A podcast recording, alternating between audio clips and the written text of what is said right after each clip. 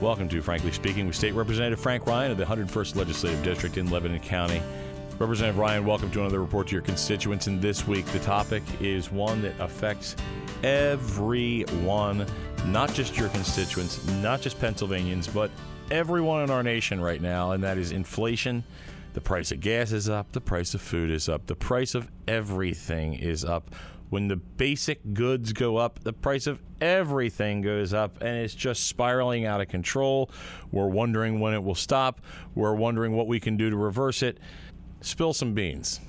One of the things that we have to do is recognize how insidious inflation is. And by we, citizens know it. You know, I've been in the legislature for 5 years, and before that I was a private citizen, and I can tell you I could see it. I'm a CPA. And as you look at what inflation does, it just ravages people's paychecks. It ravages their spending power. And you don't have to look very far. Just go to the gas pump and do it. I had an interesting comment from a reporter recently and said, if we do more sanctions against Russia, won't the price of oil go up? And I said, how much more can it possibly go up in light of what we are already seeing at the gas pump? And I said that somewhat rhetorically because obviously I've seen gas prices significantly higher.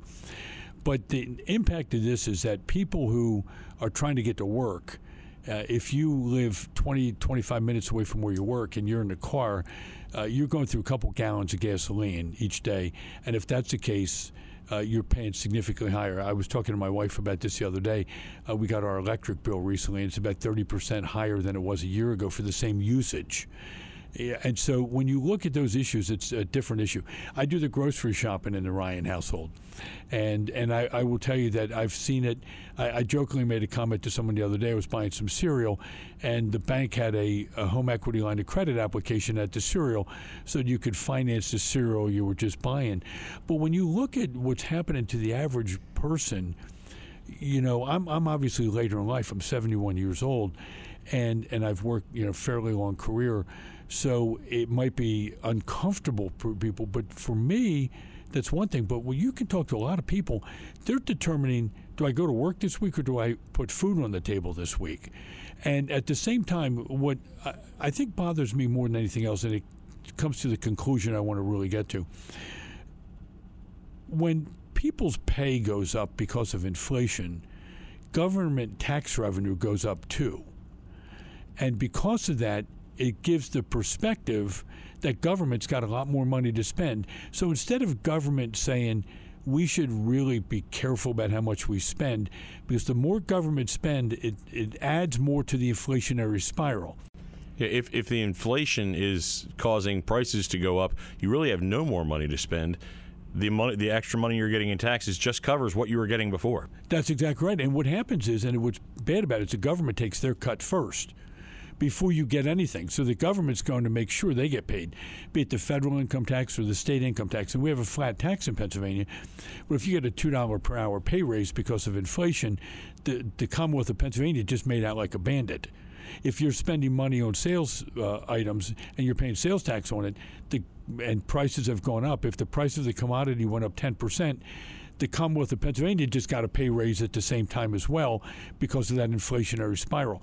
So what we need to do in government is do the reverse of what was recommended by John Maynard Keynes when he talked about Keynesian economic theory. In a period to keep an economy out of a recession, you would spur on government spending to keep the economy afloat. When you're in a hyperinflation and a very inflationary mode, now's the time to cut government spending. We have literally full employment. Now's the period of time when government needs to get smaller, not bigger. We need to sit back and carefully look at every single expenditure we have. Instead, what we're doing, we're creating a floor that's higher that becomes the basis for the next year's expenditures. Since in the 5 years, I've voted only for 2 budgets out of the 5 that I voted on. And one of those I did somewhat to help get something across the finish line. So it would have been 4 voted against. But at some point in time, we have to say, government is a custodian of people's dollars. We're a fiduciary. We need to cut our spending, live within our means, and then when the economy starts to go into recession is when you can start spending again. But then we would have put more and more money into a rainy day fund. It almost looks like when you look at the budget, the smart thing to do in the next year would be to level fund everything the way it was last year, therefore reducing essentially how much we're spending to the inflationary rate. Absolutely. But at the same time, I've got a bill to introduce LEAN, L-E-A-N, government systems to streamline government so we can provide the same level of services much more effectively. The business community has done that for decades.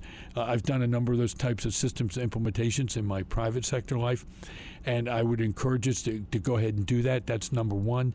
And I think the second issue that we need to do as a government is recognize we need to put more money into a rainy day fund and start getting the Commonwealth out of debt, start paying down these pension obligations so we can reduce the property tax impact on our citizens, whose property taxes reflect about 20% of the cost of the property tax is to pay the unfunded pension obligations. We need to get these taxes off of the back of the Pennsylvania consumer. This has been Frankly Speaking with State Representative Frank Ryan.